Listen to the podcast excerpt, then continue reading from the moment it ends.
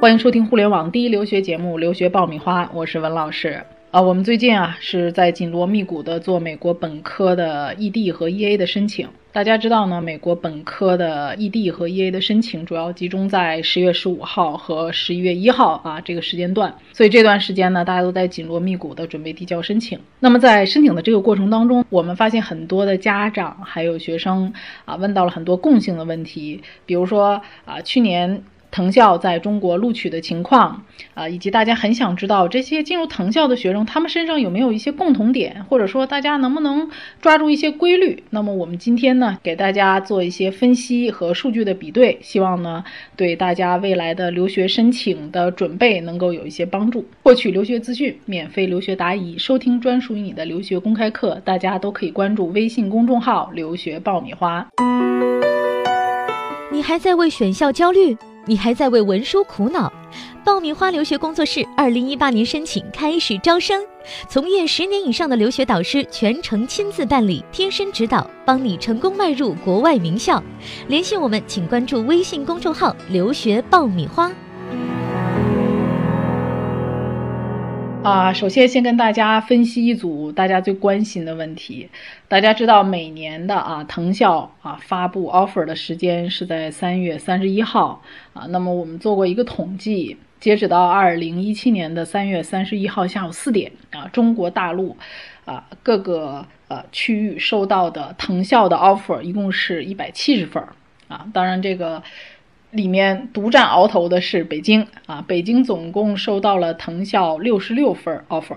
占全国的百分之三十八点八，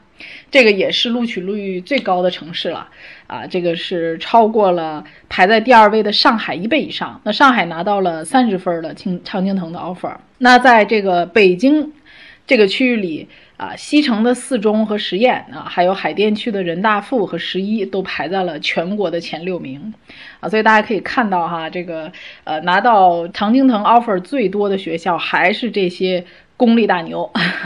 啊，当然从经济和地域上来讲，北京的优势也是比较容易理解的啊，因为整个北方地区的教育资源都高度集中在北京，这跟南方的情况就不太一样啊，所以北京拿到这样的一个呃理想的数据也是。比较合理的啊，那常青藤呢？它的录取代表了最尖端的生源啊，在全国的一个情况，呃，也值得让我们深思的，就是说一些国际学校啊，并没有在这个一线的行列。那很多学生也会问我，说，哎，我们很多人是嗯，打算出去直接读。美国的本科的，那我在呃国内选择高中的时候，可能我会倾向于一些针对于出国的这种高中。那么，呃，最佳的这个学校啊，第一梯队的学校是什么类型的呢？那我们从这个青常青藤的录取的情况来看，就知道其实第一梯队的还是这些呃公立大牛的这个国际部或者是国际班，然后其次呢才是这些啊这个民办呐或者是私立学校。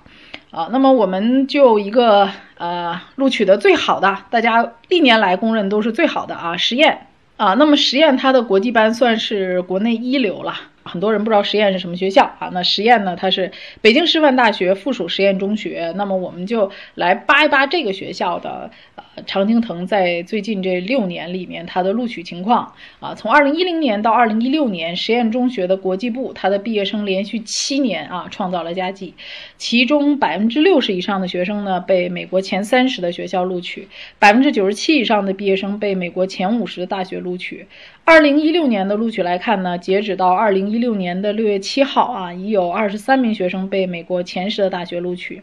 占整个啊百分比百分之十四，呃，九十一个学生呢被美国前二十五大学录取，占整个的录取人数的百分之五十五，啊，当然其中有一个人被普林斯顿大学录取，一个被耶鲁大学录取啊，四个被哥伦比亚大学录取，五个人被芝加哥大学录取，三个人被达特茅斯学院录取，以及七个人被华盛顿圣路易斯大学录取，另外还有两个人被牛津大学录取。啊，所以能看到这个呃大牛云集的地方啊，这个 百花齐放。那么也就是拿这个学校来做一个分析吧，大家基本上知道啊，这样的一个全国来讲，呃一流的这个名校它录取的一个情况啊。那么可能更多的人还是会关注说，哎呀，到底什么样的孩子才能进入藤校呢？这个确实是每年都会很多家长和学生问我的啊。当然，你在问我这个问题的时候，你可能还是没有找到进入藤校的门道 啊。那么，想进藤校的这些学生啊，可以后面仔细听我讲一讲后面这一段啊，我们总结的呃这些进入藤校的学生他们身上的一些共同点。呃，我们就以哈佛大学为例啊，那么哈佛它会对每年的入学的新生做一个调查啊，我们参考它的一个数据啊，这个是具有一定代表性的。呃，那么据统计呢，大约不到百分之四的学生在高中的学习时间和中国的孩子是旗鼓相当的啊。为什么要这么说呢？其实很多人有一个误区啊，觉得说，哎呀，这个学霸是不是很多时间都在学习呀？嗯，那他们是不是学习都特别好啊？其实你能看到，只有百分之四的学生啊，学习的时间是跟中国孩子旗鼓相当的。可以讲，从全球来看，中国孩子的学习时间在全世界上来说都是花的很多的。你看，我们很多的孩子都是呃课上学，课下还要报各种各样的学习班，什么学而思啊、巨人等等，各地都有不同的学习班啊。所以你看，其实大家花在学习上的时间占到了你整个学习时间呢，可能占到百分之六十甚至七十，可能很多学生有更多。那么。别的国家的学生，美国的学生什么样呢？大多数的人啊，考上哈佛的学生，他们高中的时候个人的学习时间，每周超过五十个小时的同学，仅占了百分之三点一。那么也就是说，有百分之五十的学生啊，他们每周的学习时间都是在二十小时以下的。那二十小时以下，平均算下来呢，也就是每天就三个小时不到。哎，当然我们就说，有的学生真的是很有天赋。这其中不乏天才，智商很高，这个咱真的没法比。但是我要提醒大家的就是，高效的利用你的学习时间，比所谓的勤奋更关键啊！大家很多时候都是说我要一个时间的积累，哎，我在苦哈哈的在这耗时间。实际上，在美国，他在小学的时候就有一门啊如何管理你时间的这种课程，你从小就要学会如何区分啊哪些事情是重要的，哪些事情是不重要的。轻重缓急，学会管理你的时间，所以高效的利用你的时间，对于你的学习乃至你将来的事业和整个人生的发展，我认为都是很重要的啊。所以现在在，啊，准备出国留学的家长，一定要让孩子提前学会如何高效的学习，如何更好的利用你有效的时间做最高效的事儿。这里是互联网第一留学咨询分享节目《留学爆米花》，欢迎继续收听哦。其次啊，据统计呢，近七成的同学担任过两个以上的学生领导职位。这个呢，其实大家很多人都知道哈，说啊要做社团呐，知道别人这个都喜欢有领导力的学生。这很多人就觉得说，哎呀，那你这个美国学生是不是都不上课呀？就是不是很闲呢？你看，就一天就三个小时的时间，呃，学习，其他时间干嘛呢？是不是都在玩啊？啊，所以好多人就觉得说美国学生都不学习，其实我跟你说，人家超忙的，非常忙的。百分之三十六点二的受访的学生表示说自己同时保持着三个或者以上的课外活动的领导角色。所以你不要觉得做一个社团就很牛了，其实很多学生都是做三个以上的社团的。百分之二十九点四的学生兼任两个课外活动的领导者，百分之二十一的学生啊担任一项课外活动的领导者。在这个基础上，你还要保持学习这一块儿两不耽误。有的学生什么呢？我把社团搞得特别好，SAT 啊、托福啊，学习成绩啊都跟不上。你说老师，你看我除了学习，我都根本没有时间去做这个社团活动，那就证明什么呢？证明你离顶尖的这个人群还有距离，你的能力可能还达不到。那这个情况下呢，你就不要把自己 非要往那个群体中去划分。第三，课外活动。哎，好多家长都说，呃，背景提升啊，现在都讲背景提升。那背景提升都提升在哪儿啊？别说我没告诉你啊，注意听我下面说的，大家都在做什么软性的这个背景提升。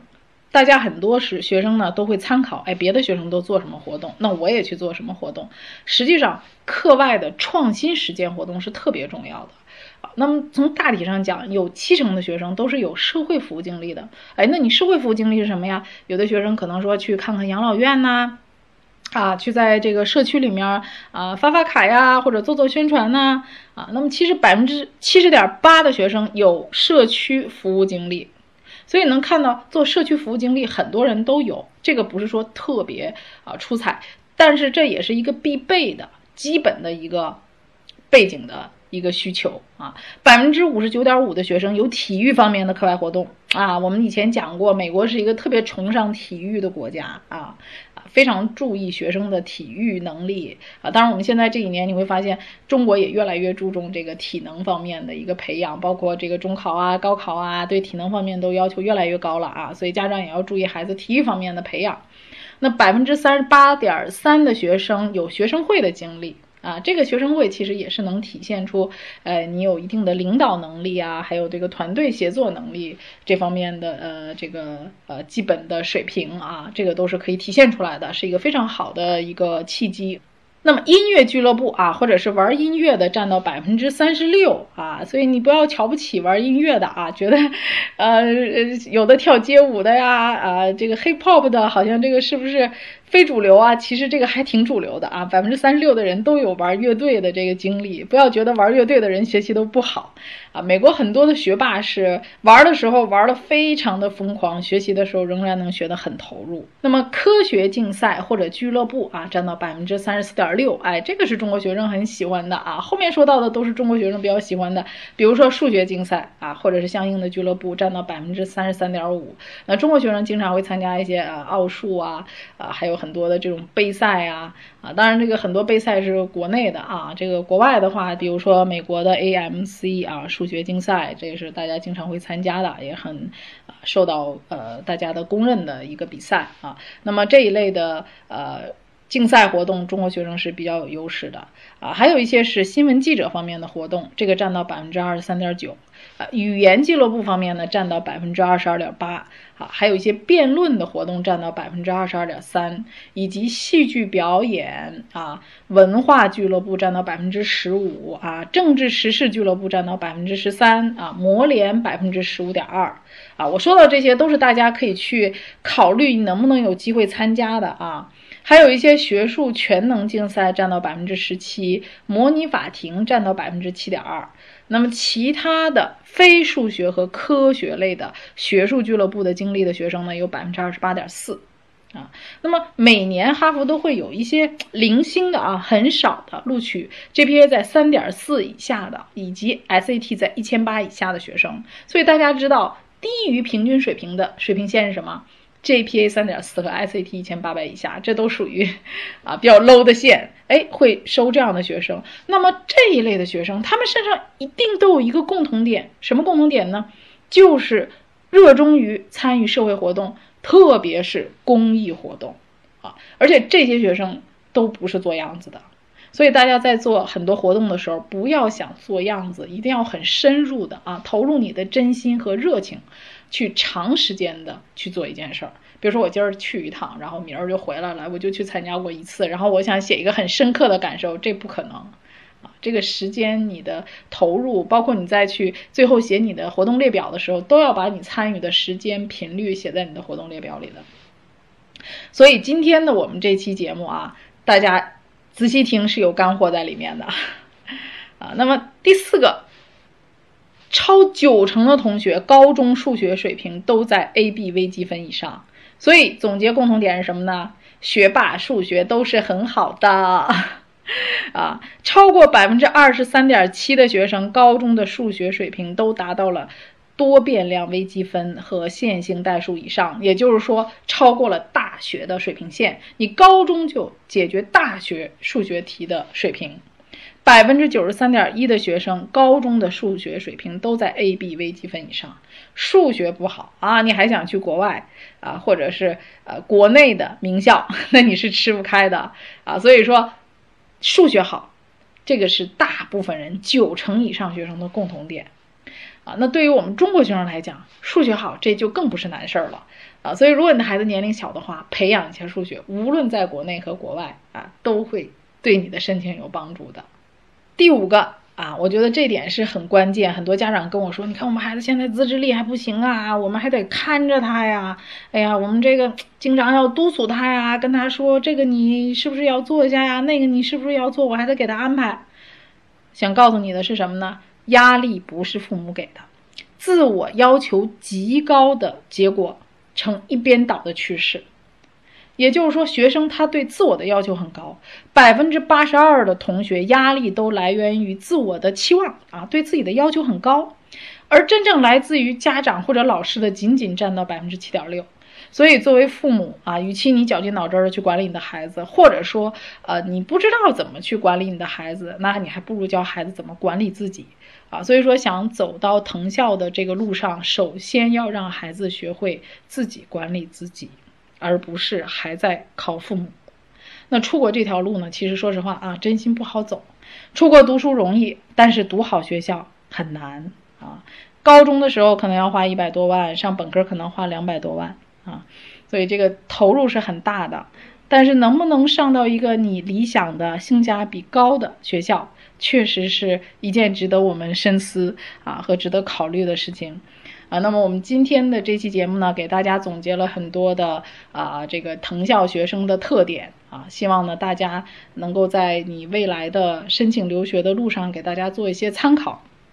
也希望越来越多的学生呢，能够对自身的特点啊，还有父母能够对你们啊给孩子的一些规划呀，包括培养他们的一些能力上啊，有一些启发啊，很多事情大家是说在拼父母，但是真正在这些。牛校的牛孩们、牛娃们，其实他们真的是很多还是要靠自己的啊，所以要准确的定位自己的孩子到底是属于啊哪一个阶段的啊，然后根据这一个阶段来做相应的准备。啊，那么我们这期节目呢，就先做到这里了。希望我们的节目呢，能够帮助更多准备出国留学的孩子们啊，还有家长们啊。希望你们多支持我们的节目啊，多向你身边的朋友来推荐我们的节目啊。那我们这期节目呢，就做到这里了啊。希望大家多关注我们的微信公众号啊，我在微信公众号上等着大家，大家可以多提问啊，多跟我们交流你出国留学的感受。好，我们这期节目就做到这里了，下期再见。